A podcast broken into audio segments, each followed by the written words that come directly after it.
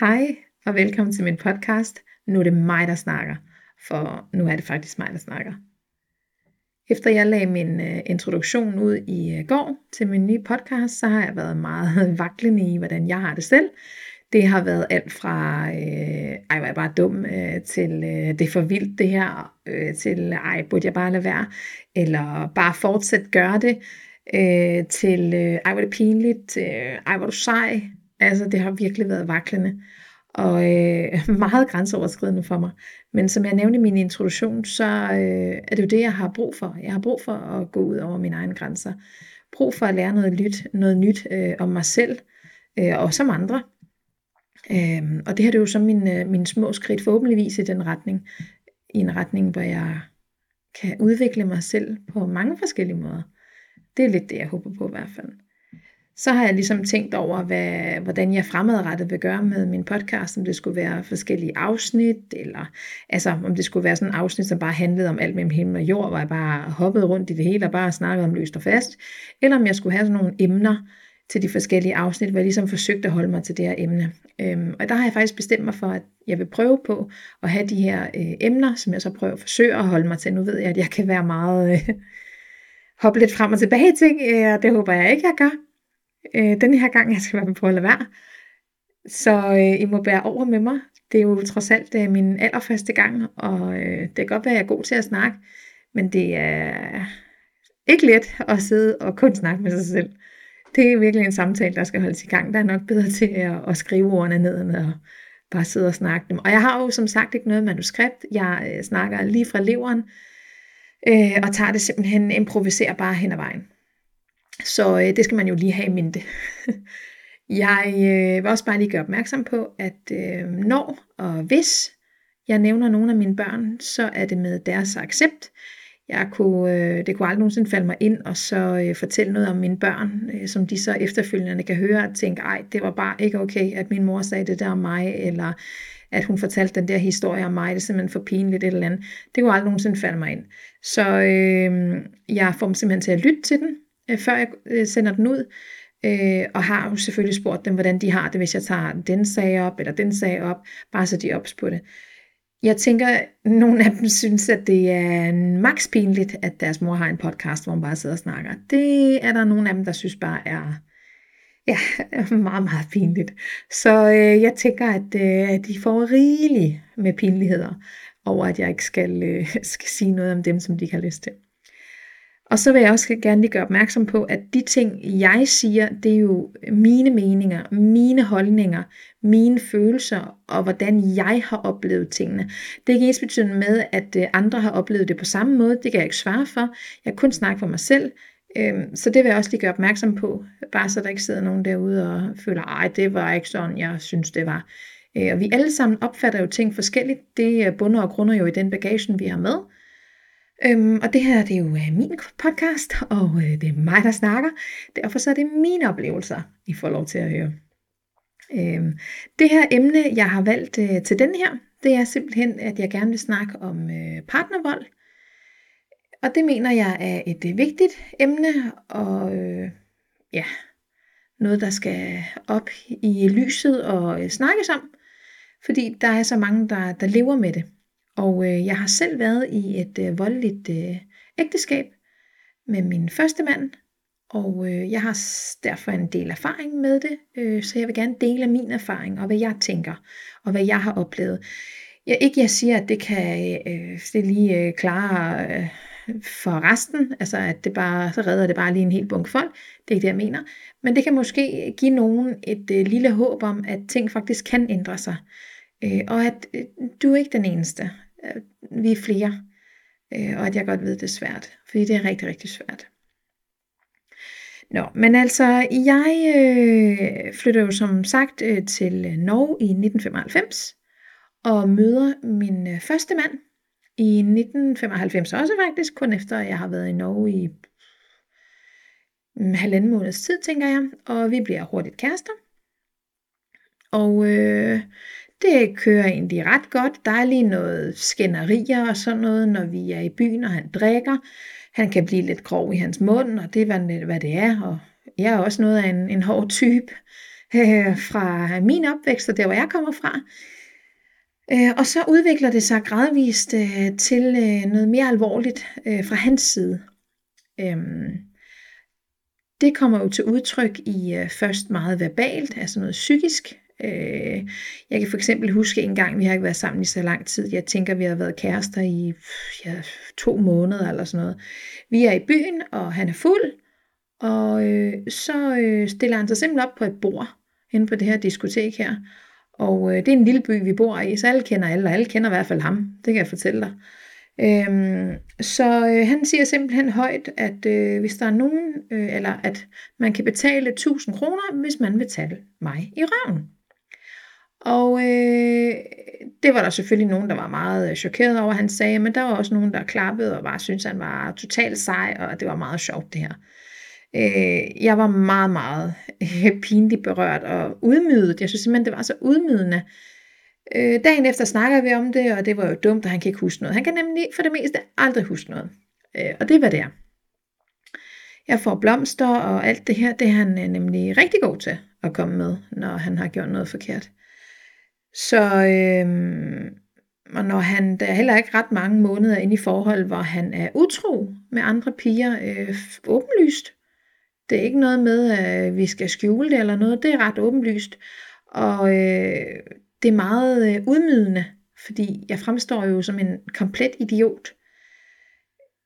Øhm, men jeg ved, jeg tænker lidt, at det har simpelthen været, jeg har følt mig så bundet til ham, fordi jeg ikke havde nogen andre, og stadigvæk ikke har.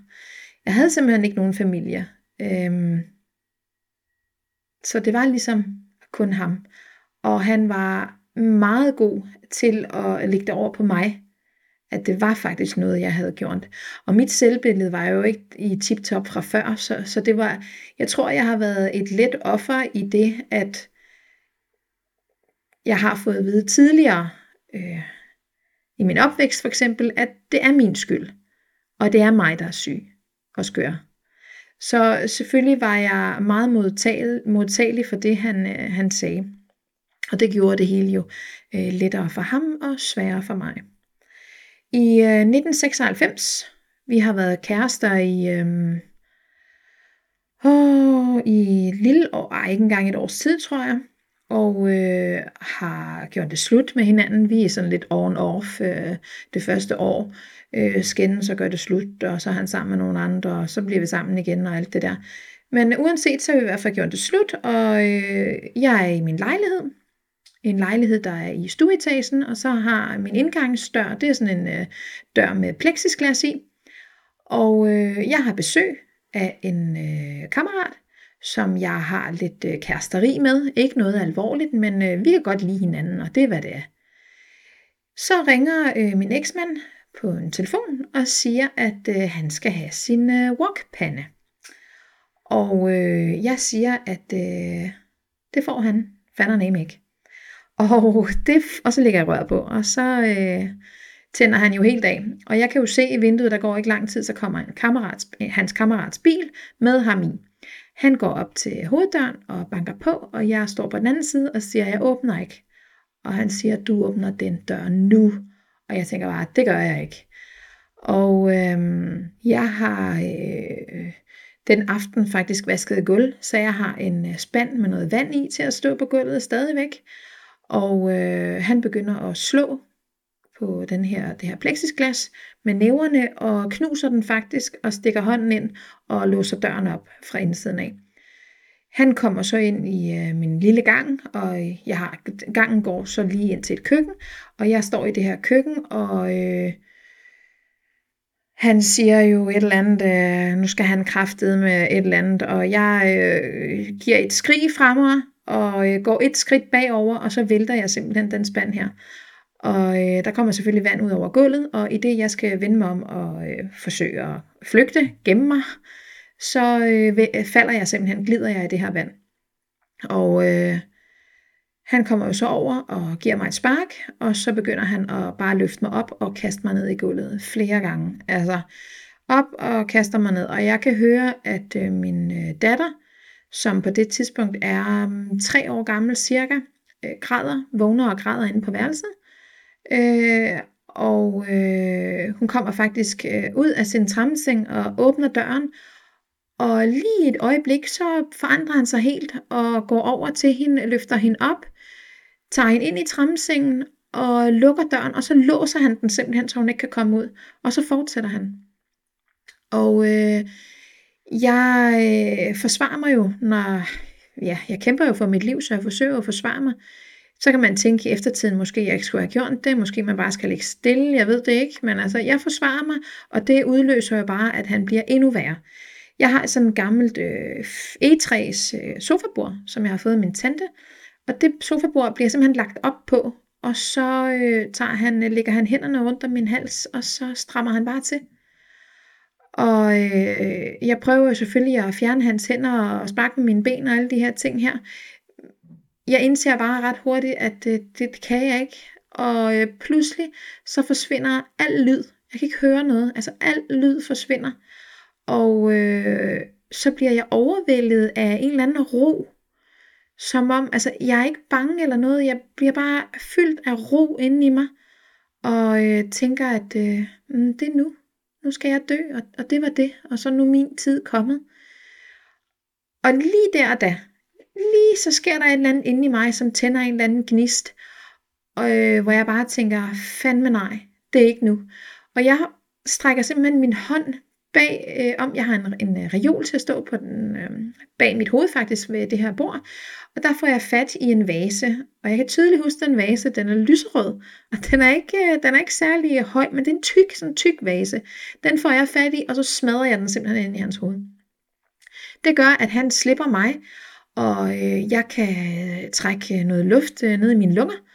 Og så sker der et eller andet, jeg ved ikke om han kommer til sig selv, om han godt forstår, okay, det var tæt på, øh, jeg har skrevet, fordi han, øh, han stikker simpelthen af. Og øh, jeg får trukket noget luft og får låst op ind til min datter og får trøstet hende, og inden for kort tid, så står politiet der. Der er jo så nogen, der har ringet til politiet, om det er nabo eller nogen, der er gået forbi, eller hans kammerat ude i bilen. Det ved jeg ikke, men der er nogen, der har ringet til politiet. Politiet kommer jo så ind, og øh, ja, jeg må jo så på skadestuen af det her, og øh, der har jeg punktblødninger i øjnene, og jeg har øh, ind, eller blødninger rundt om på min hals, hvor han har krævet fat i mig. Så jeg var ret tæt på at dø. Det her det får han øh, to måneder for i fængsel, og en bøde på 15.000, og en erstatning til mig på 10.000, mener jeg da. Øhm, den dom kommer han faktisk først ind og zone i 99, når vi har fået vores første fælles barn. Den, øh, den dom zoner han først der, og øh, retssagen er også kun lige op til der faktisk. Den er lige lidt før, øh, hvor jeg jo så godt kan, kan høre på hans øh, vidneforklaring, at det jo aldrig er sket. Og det gør jo også lidt ondt på mig, fordi vi er jo stadigvæk sammen, og jeg er gravid med hans barn, og jeg er meget dybt chokeret over, at han bare ikke kan anerkende det. Hvorfor det var så vigtigt for mig, at han bare lige anerkendte det, det ved jeg ikke. Øh, men det gjorde mig dybt berørt, og var meget øh, ked af det efterfølgende. Øh, han skal så ind og sidde i øh, 99, hvor vi har fået, lige fået vores første barn. Han er født i februar 99, og det her er så sommeren 99, han skal ind. Og jeg besøger ham jo øh, jævnligt øh, under hans fængselsbesøg, øh, selv, til trods for, at han sidder inden for vold mod mig. Så øh, vi fortsætter jo så, så går der lige nogle måneder efter den her episode i 96, hvor vi ikke er sammen, og så mødes vi en øh, dag, når vi er ude, og øh, så bliver vi sammen igen. Og, sådan, øh, og så fortsatte det egentlig sådan. Så gifter, eller så for, bliver jeg jo så gravid i, øh, i 99, eller i 98, og føder vores søn i 99. Og også der i graviditeten øh, slår han mig, altså spark i maven og sådan nogle ting. Og jeg kan huske en episode, hvor han sparker mig i maven lige det, hans øh, far faktisk kommer ind i vores lejlighed, fordi jeg råber så højt. Øh, og det er ikke noget med, at hans far siger, øh, fanden har du gang i, mand? Er du skør, eller hvad med at slå på en kvinde? Et eller andet. Det er rolig. Rolig nu. Ikke så vred så det var, jeg følte mig rigtig, rigtig meget alene i alt det her. Jeg var rigtig meget alene. Der var ikke nogen, der ligesom sagde, øh, hvad er det for en syg stodder? Fordi i alles øjne, så var han simpelthen bare så fantastisk. Han var stor og stærk, og havde masser af tatoveringer, og masser af venner, og spillede fodbold, og elskede fodbold, og mor og far var sammen, og det var en god familie, og alt det her. Og så var der mig, altså dansker Monika, og skør familie, og faren var død. Altså, det var sådan fuldstændig fucked up. Øhm, så der var så meget forskel, så det var et eller andet sted, var det jo lidt, hvad har du nu lavet, Monika? Så når jeg havde et blåt øje eller et eller andet, så var det mere, hvad har du lavet, Monika? Det var ikke, hvad fanden har han lavet? Fordi det var jo min skyld.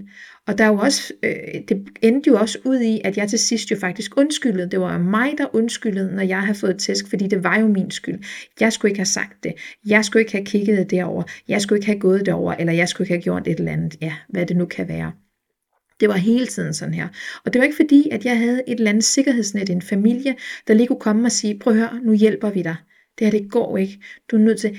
På intet tidspunkt er der nogen i min omgangskreds eller min familie, som nogensinde har sagt til mig, lad mig hjælpe dig.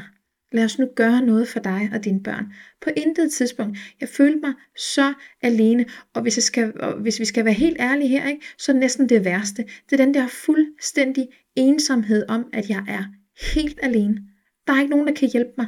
Jeg er helt alene, og jeg har kun mig selv. Og lige der, der, der var jeg simpelthen, jeg var så svag, og jeg var så langt nede psykisk, efter at have været sammen med ham i de år, at, at jeg kunne ikke engang redde mig selv. Altså, og jeg har jo også efterfølgende snakket med min øh, ældste datter om det, som jo kan huske alle de her ting. Øh, og det er jo grusomt. Altså, stakkels barn, hvad hun ikke har måttet øh, hørt og set, hvad der er sket med hendes mor. Altså, det, hun må have indeholdt så meget frygt og redsel, og jeg kan slet ikke, altså bare jeg tænker på, jeg kan næsten ikke rumme det, og jeg siger jo, som jeg også siger til hende, vil du snakke om det, skal vi gøre noget, og jeg er ked af det, og du ved, jeg undskylder, men altså, som, som hun siger til mig, det var jo ikke din skyld. Du gik jo fra ham. Og jeg gik fra ham. Jeg, altså, det var i 2001. Men han fortsatte jo. Helt indtil jeg flyttede til Danmark i 2007. Der fik jeg jo tæsk. Altså, han sparkede min dør ind. Han var fuldstændig ligeglad. Ligeglad, om han kom i fængsel. Jeg ved ikke, hans mål var simpelthen bare, at jeg skulle bare ned med nakken. Og det klarede han også. Næsten. Næsten. Lad os lige holde fast ved det. Øhm, der er også en episode i, øh, altså vi går jo som sagt øh, fra hinanden i 2001. Øh, jeg vil sige, at øh, jeg prøver faktisk at øh, komme til at være sammen med ham igen, fordi jeg synes bare, at det er helt forfærdeligt, at jeg ikke skal være sammen med ham mere. Og øh, det vil han ikke. Øh, men der er heller ikke nogen andre, der må. Så det er sådan meget, øh, jeg kan ikke være sammen med nogen andre, fordi at, øh, i hvert fald ikke officielt, fordi hvis han finder ud af det, så slår han dem ihjel, og så får jeg en god omgang test, hvis ikke også jeg bliver slået ihjel. Og folk var bange for ham. Altså alle ved, hvem han er. Hvis man ringer til politiet i den by, så ah, ham, okay, vi kender ham godt. Så, sådan, så, så var det, altså han var, det, det var, han var byens bølle, altså, og der var bare ikke nogen, der turde at gøre noget. Øhm, og så kan man jo øh, ja, fundere over, hvorfor jeg så gerne vil tilbage til ham. Jeg, altså nu kan jeg jo sidde her i dag og tænke, okay, altså, hvor har jeg været henne? Øh, men jeg har jo ikke været mig selv. Jeg har simpelthen været så øh, psykisk nede, og jeg har været så alene. Jeg har ikke haft nogen rundt om mig, og så har det simpelthen været så svært. Og så er det måske lettere at søge mod det, man kender, for det kan godt være, at det var utrygt, og det kan godt være, at han ikke var sød og rar med mig, men det var det, jeg var vant til. Og det var det, jeg kendte, og for mig kunne det jo være, var det jo så lige med tryghed, uanset hvor skørt det høres ud. Øhm, der er en episode, jeg får jo så, altså vi går jo så fra hinanden i øh, 2001, og øh, så får jeg voldsalarm. Faktisk fra 2001 til 2007, der lever jeg med voldsalarm, og jeg har faktisk tre forskellige. Jeg har en øh, voldsalarm, der er stationær, med en knap på. Det vil sige, det er ligesom en stationær boks, der står i min øh, gang, lige når man kommer ind med indgangsdør. Øh, og den kan jeg så trykke på en knap, så er højtaleren, det er den her øh, enheden, og når jeg så trykker på knappen, så går der lige nogle, et sekund eller to, så er der en fra centralen, der siger, øh, er der noget, eller et eller andet, og så kan jeg også fortælle, hvis der er noget, eller råbt, eller hvis jeg ikke siger noget. De kommer øh, som regel for det meste uanset hvad. For de skal være sikre på, at jeg måske ikke bliver troet med en pistol eller et eller andet til at sige, ja, jeg har det bare fint. Så det er sådan meget, øh, ja, det er sådan meget seriøst. Og øh, så havde jeg en øh, sådan en lille rund knap i en halskæde, som øh, jeg skulle have på, når jeg for eksempel skulle ud med skraldespanden, eller jeg skulle tjekke post.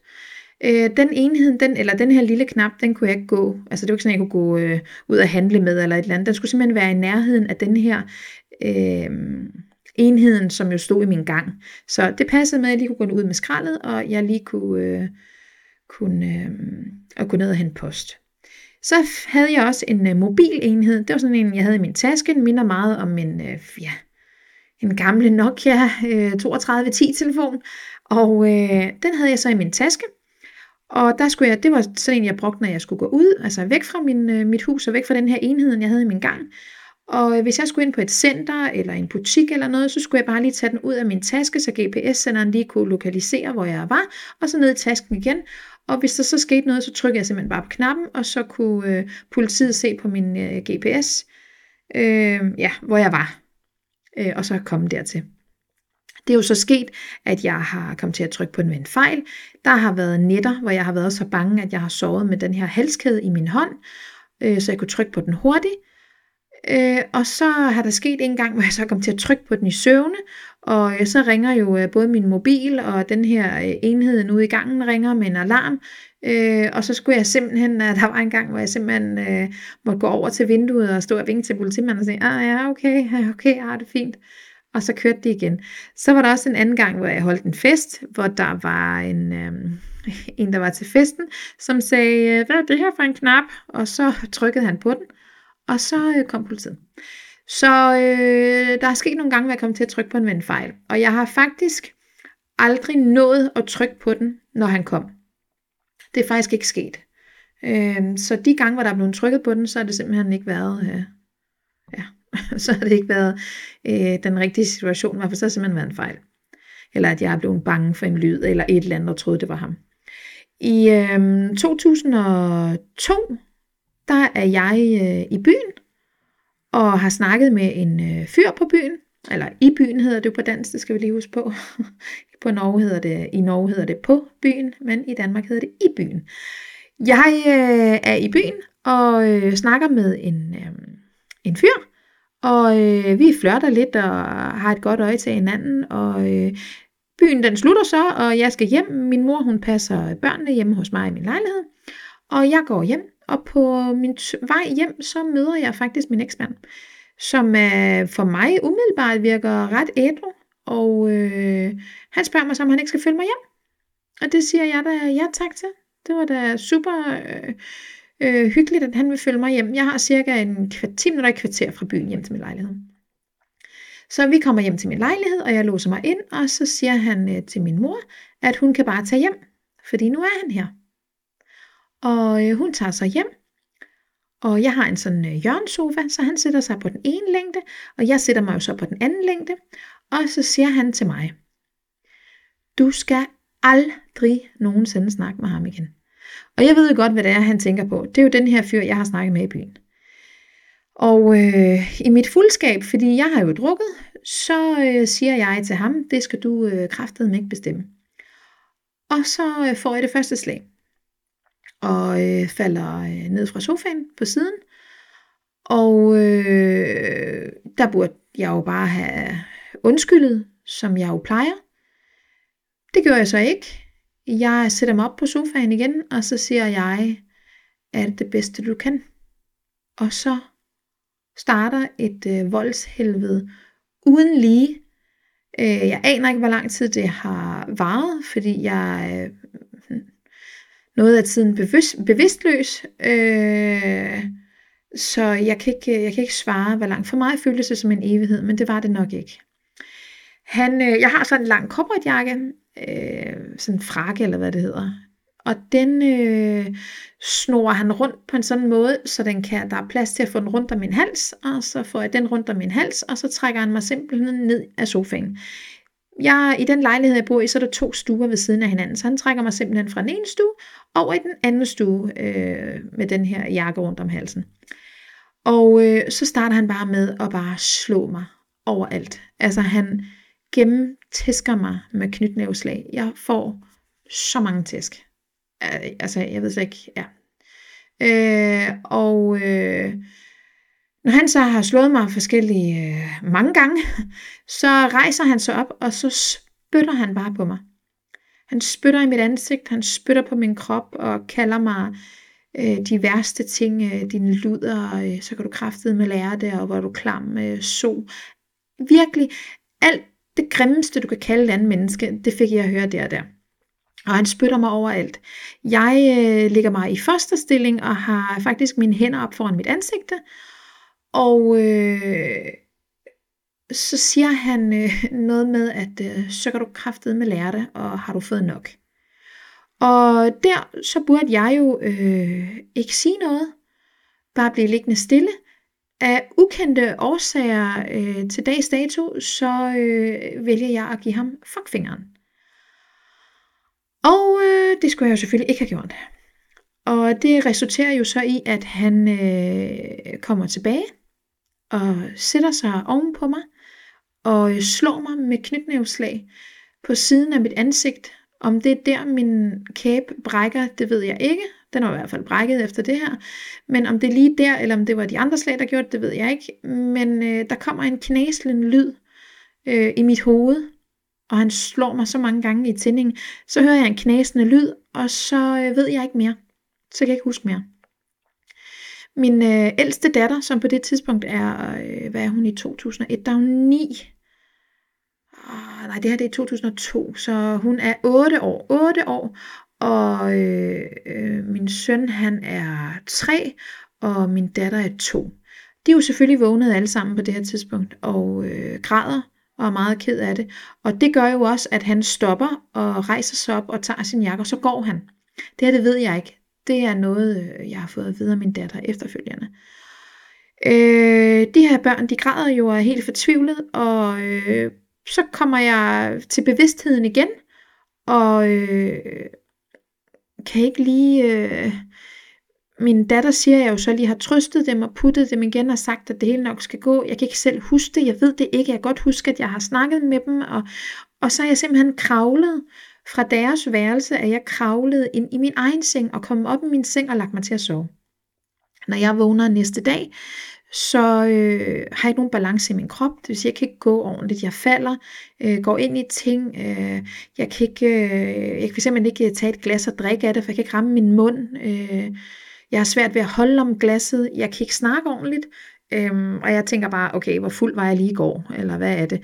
Og øh, jeg ligner simpelthen en, der er blevet kørt ned af en lastbil, øh, specielt i mit hoved. Altså vidderligt, at der er kommet en kæmpe lastbil, og bare måde lige ind i mit hoved, og bare smadret det fuldstændig.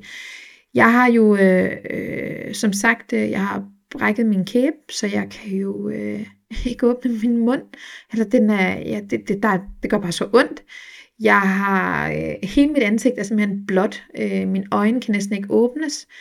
Jeg mm, har jo kraniebrud. Det ved jeg så ikke der da, men det finder jeg ud af efterfølgende. Og jernrystelse, og så har jeg brækket nogle ribben. Så jeg er meget, meget øh, forslået. Jeg ringer til øh, lægevagten, og der bliver sendt en ambulance, og så kommer jeg på sygehuset.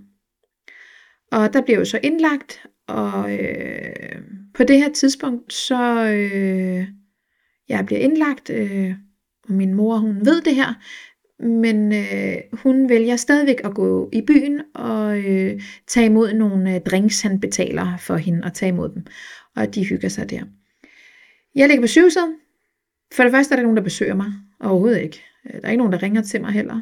Øhm, så efter nogle dage, så øh, bliver jeg skrevet ud, og jeg har jo selvfølgelig øh, kraniebrud, brækket kæben, øh, brækket ribben, øh, godt gennemtæret. Jeg skal på politistationen og øh, have taget billeder, fordi det her det skal jo anmeldes, og det blev så anmeldt. Og øh, der kommer jo så også en retssag, hvor han for den episode får han øh, tre måneder. Han skal betale en erstatning på 25.000, og han får en bøde på 15.000. Hans øh, modsvar til min øh, anklage om det, han har gjort mod mig, det er, at øh, jeg har taget en appelsin, puttet den i en øh, nylonstrømpe, og så har jeg simpelthen øh, tævet mig selv, øh, brækkede min egen kæbe og gav mig selv kranjebrud og brækkede ribben og tævede mig selv gul og blå øh, fordi at øh, jeg vil ramme ham. Og det mente han seriøst. Og, og ikke nok med, at han sagde det, men der var faktisk folk, der også troede på det. Altså virkelig troede på, jamen selvfølgelig er det det, der er sket, fordi hun er jo cool. Heldigvis øh, troede retten ikke på det, og dommeren ikke på det. Men det ændrede jo ikke på alle de andre folk, der tænkte, ah, der er sgu noget galt med det her retssystem, og, øh, eller endnu værre, øh, de folk, der tænkte, ah, der er jo ikke nogen, der bare slår nogen uden grund. Altså, man slår jo kun folk, hvis der er sket noget. Altså, der må være en grund til, at hun har fået tæsk. Han går jo ikke bare op og gør det.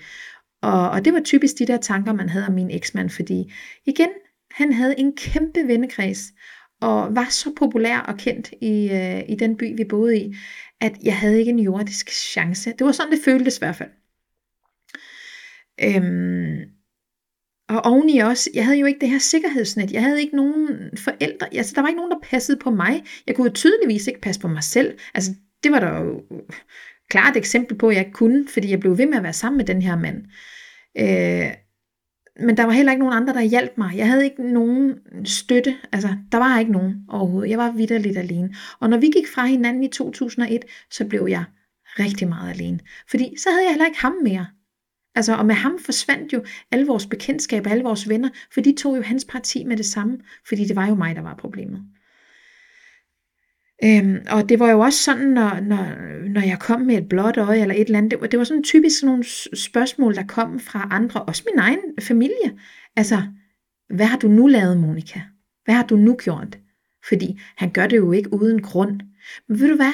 Jeg kan godt lige så godt fortælle jer alle sammen nu, ikke? Der findes ingen gyldig grund her i verden til at slå et andet menneske. Det findes ikke.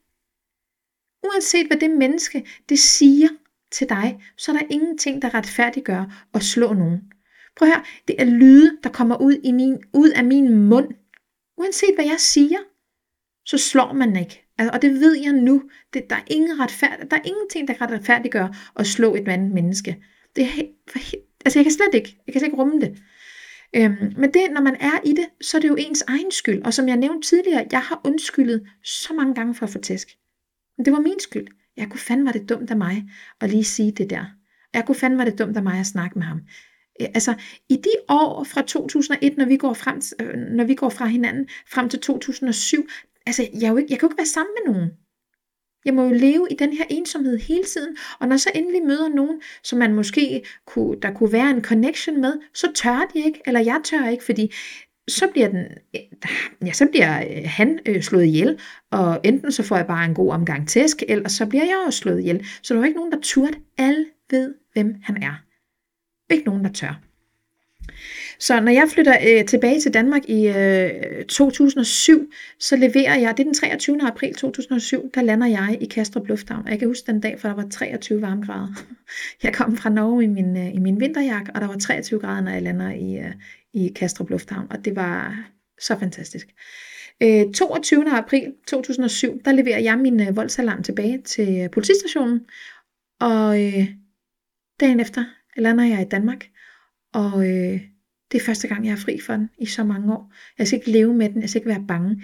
Altså, jeg, jeg vil så lige sige, jeg kan godt være, at jeg ikke er bange i dag. Det er ikke sådan, jeg går rundt og tænker på, om uge kan han stå under mit hjørne, kan han nu? Det gør jeg ikke. Ved du, jeg gider simpelthen ikke spille min tid på ham. Lige nu, når jeg snakker om ham nu, det er også min spild af tid. Men det her er ligesom for at fortælle min historie. Og jeg vil sige, det der ligger i mig i dag, det er, at jeg, øh, vores dør er altid låst. Altid. Også når vi er hjemme. Vores dør er altid låst. Så mine børn har altid nøgler med, fordi de ved, at de skal låse sig ind. Fordi den er låst, og de låser den også selv. Altid låst. Jeg, øh, jeg lever på, jeg bor på beskyttet adresse. Det gør mine børn også, øh, så han ikke kan finde mig, forhåbentligvis. Og jeg er ikke et sekund i tvivl, at hvis han kom i en situation, hvor jeg også var der, så er jeg sikker på, at han har slået mig ihjel. Men det er ikke noget, jeg går og, og tænker på i øh, min hverdag og bekymrer mig og er bange for og alt det her overhovedet ikke. Ved du hvad? Jeg gider ikke at spille et freaking sekund af mit liv på at være bange for ham eller tænke på ham. Overhovedet ikke. Så det der med at låse min dør, det er simpelthen en refleks. Det er sådan en ting, jeg har i mig, øh, som jeg bare gør. Det er ikke fordi, jeg tænker, uh, nu skal jeg huske at låse døren, fordi nu kan det være, at min eksmand kommer ind og slår mig ihjel. Det er slet ikke det. Det ligger simpelthen bare i mig. Lås døren. Klik. Færdig. Videre. Og efter jeg flytter til Danmark, så øh, kommer min eksmand herned og ser øh, børnene nogle timer i 2008 og nogle timer i 2009.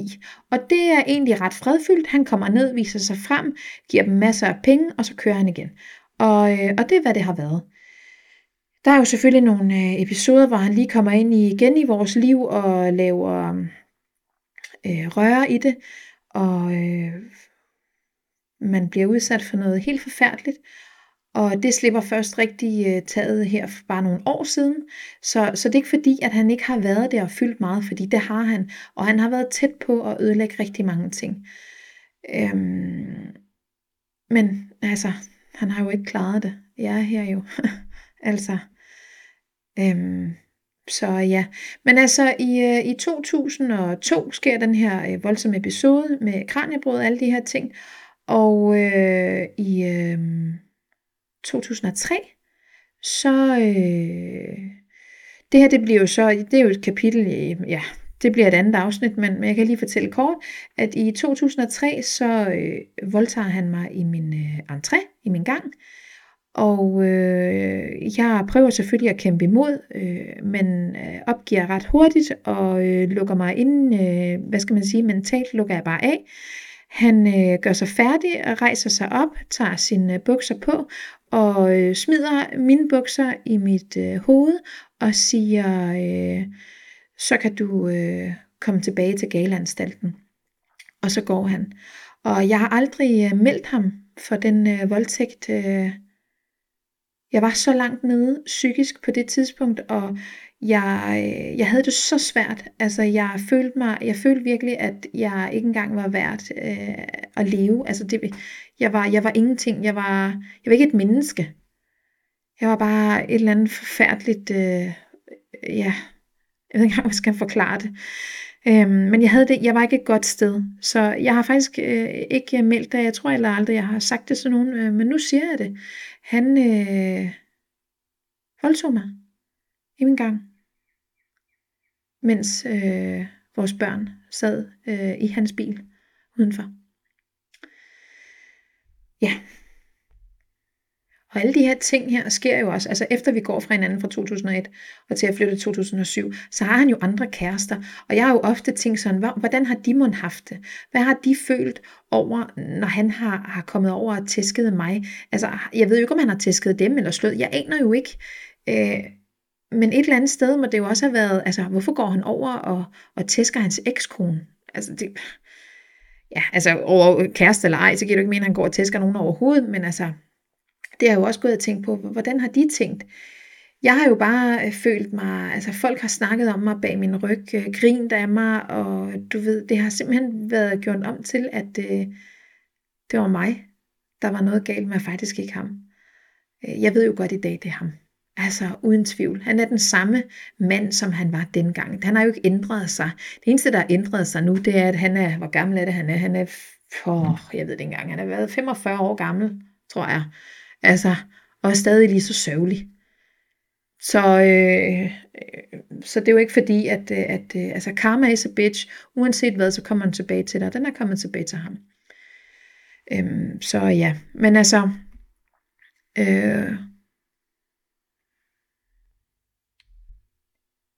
Så det er jo også sådan, når jeg ofte hører om, om kvinder, eller også mænd for eksempel, altså også mænd selvfølgelig, de kan også leve i, i partnervold. Når der er det her partnervold, og folk de er sådan, ej, hvis der var nogen, der slog mig, så er jeg gået med det samme. Og jeg har også altid tænkt sådan, hvis der var nogen, der slog mig, så skulle jeg bare gå med det samme, der er fandme ikke nogen, der skal slå mig.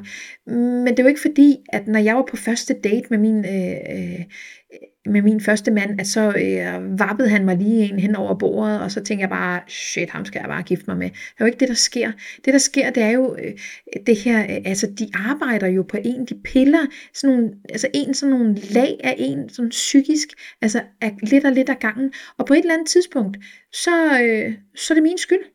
Og det kan jeg godt, og det godtager man jo. Så, jamen selvfølgelig er det min skyld. Og det skal også lige siges, jeg havde jo også noget bagage med. Jeg kommer jo ikke fra en, en, en, en familie, der har fungeret. Jeg kommer fra en, en, en øh, dysfunktionel øh, familie. Øh, så min bagage, jeg har med, gør jo også, at mit selvværd er lavt. Og der tænker jeg også, at det er også let for ham.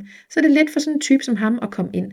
Og jeg var på det der stadie i mit liv, hvor jeg bare tænkte, ej, det skulle være totalt, det skulle bare være store og stærke mænd, og de skulle bare have tatoveringer, og de skulle kunne sætte mig på plads og sige, hold din kæft, og gå i byen og banke andre mænd, øh, hvis de gjorde noget. Og det gjorde han jo. Det var lige præcis det, han gjorde, men det kommer sig altså med en pris, og det er jo, at så får jeg også tæsk. Og det var ikke kun fysisk, det var også psykisk.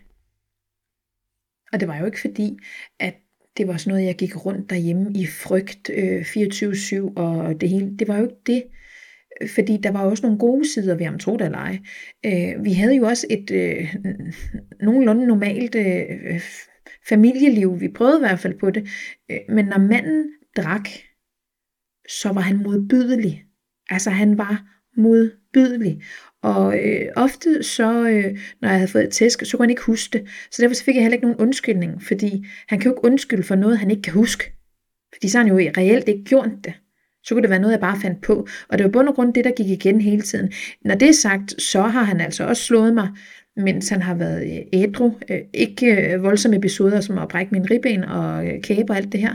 Men jeg har fået slag, og jeg har haft blåt øje, og han har været grov i hans mund. Rigtig grov. Øh, men det var ikke det der konstant med, åh her, nu kommer han hjem, og nu skal jeg være bange, fordi nu får jeg måske tæsk. Det var ikke det, vi var ude i. Men igen, når han drak, han blev modbydelig. Og jeg er ret sikker på, at han gør det den dag i dag. Han er lige sådan i dag. Øhm, og det er jo, ja, det er min, øh, min eksmand. Og det er jo også sådan, når jeg nævner øh, for andre. Det er jo ikke noget, jeg går rundt lige og øh, siger, når jeg lige ser, en, nej, nu skal lige høre, dengang jeg blev øh, banket og tævet af min øh, eksmand. Det er jo ikke det, jeg siger. Men når jeg så en sjældent gang lige nævner lidt, så er det sådan meget, hvad? Ej, har du? Ej, det kan man slet ikke mærke på dig. Nej, det er jo ikke noget, man går rundt og, øh, og praler af og siger, hey, jeg fik test dengang, eller øh, det er jo ikke det det, men, men tænk på, det er jo ikke fordi, man kan se på folk, okay, du får test derhjemme, men tænk, hvor mange mennesker det er, der rundt og bærer på sådan nogle ting, og du kan bare ikke se det, fordi man har det her ydre, som jo bare, øh, altså jeg fremstår jo som en, der bare har styr på mit shit, og jeg er bare fuld af energi og total overskud og bla bla bla, men, men det er jo bare mit ydre. Det er jo, det er jo, det her, det er jo den her maske, jeg tager på mig for at, at komme igennem min dag. Og, øh, og selvom jeg fik øh, test derhjemme, så gik jeg jo ikke rundt øh, med både hoved i byen og, og øh, øh, rystede, øh, når jeg skulle tage noget. Det var jo ikke det. Så derfor så var det selvfølgelig svært for folk at se det, fordi ja, man, man har jo en, en maske på. Øh, jeg har, jeg siger ikke alle har, men, men jeg har, havde i hvert fald, og har stadigvæk. Jeg kan stadigvæk være god til at tage min maske på. Jeg har svært ved at lægge den fra mig. Og det er jo der, man fremstår som det her supermenneske, som man bare overhovedet ikke er. Øh, og selvfølgelig har det sat sine spor, at jeg har fået tæsk af ham. Altså, jeg kan bare huske, når i 2010, når jeg bliver sammen med min nuværende mand, øh, og det skal lige siges, min nuværende mand har ikke gjort en flue for træet i hele hans liv. Altså, det her det er det sødeste menneske ever, og hans tålmodighed, den er bare uendelig. Altså, den er uendelig.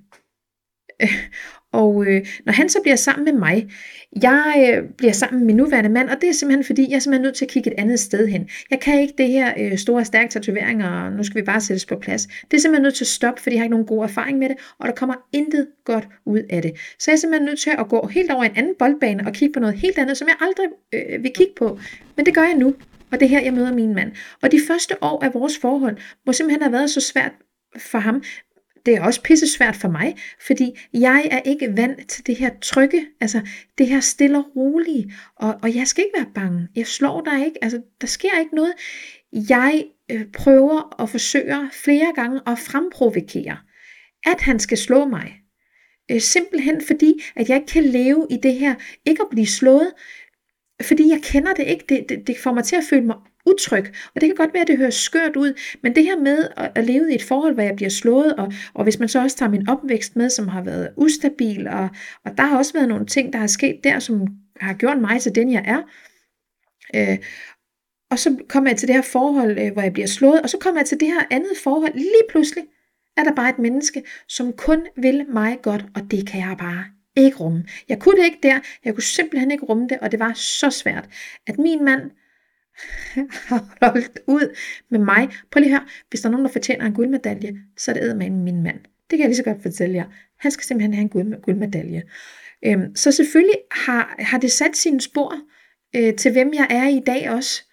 Øh, og jeg tænker jo, altså, der er så mange mennesker der, altså, ikke mange, forhåbentligvis ikke, selvfølgelig er der nogen, som lever i de her øh, voldelige forhold.